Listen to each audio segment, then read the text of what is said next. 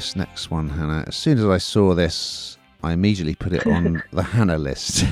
it's, it's a two part documentary series on Discovery Plus called Jamie versus Britney, the father daughter trials, and here is a clip. Britney made very large allegations of conservatorship abuse. My voice was muted and threatened for so long, and I wasn't able to speak up or say anything. I understand that every story needs a villain. The people have it so wrong here.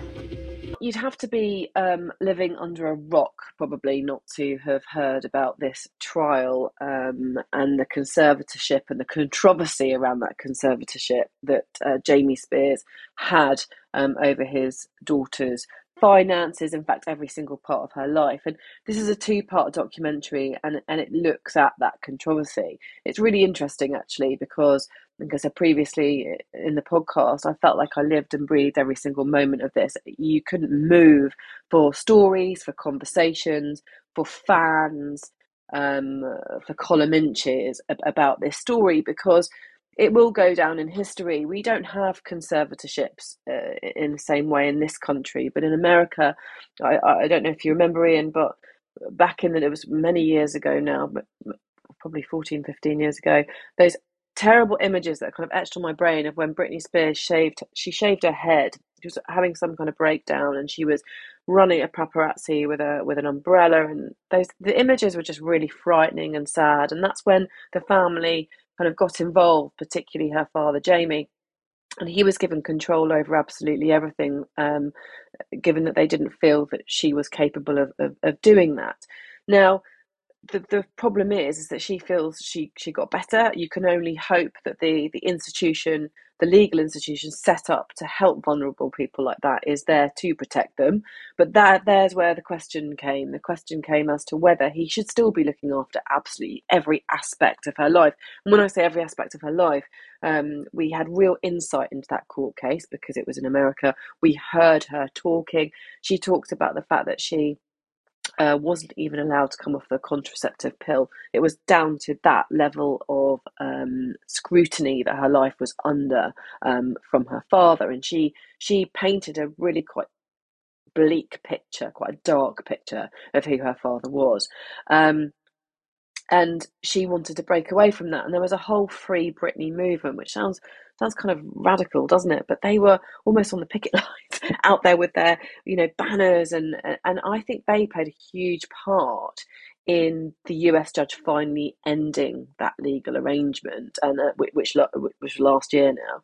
Um, and she's regained her independence, and then of course we then see that play out. So this doc- this documentary is looking into every single aspect of that, I suppose. It's talking to lawyers, close associates, um, and it tells the story as a whole. So I, I guess it aggregates everything we kind of already know and puts it into one place. But this is fascinating because you don't see this every day. Um, where does the truth lie? I get asked that a lot in interviews. Where is the truth? You know, who is right, who is wrong? And I'm not sure that any of us could answer that. But I always go back to saying the same thing. You can only hope that the very institution that's you know there to protect people does exactly that. And now we're obviously watching um, Britney the, this phase of when she is in control of her life and seeing what she's doing. And he remains quite resolute that he didn't do anything wrong, her father. But it was a very, very ugly time. And I think this is this is fascinating. If you were if you were captivated by those column inches and, and by all the news surrounding this, then you you will enjoy this because it feels like you get a little bit closer to the story. Did you like it, Ian? I did like it. They've done it in the same way as they did the Rebekah Vardy, Coleen Rooney mm. documentary, in that there's two episodes, each of them told from from one person's point of view. So I watched episode one, which is which is really telling the story from Jamie's point of view, and I had just from the media coverage and, and the movement that you talk about, the Free Britney, I had kind of cast him in the role of the controlling monster, you know.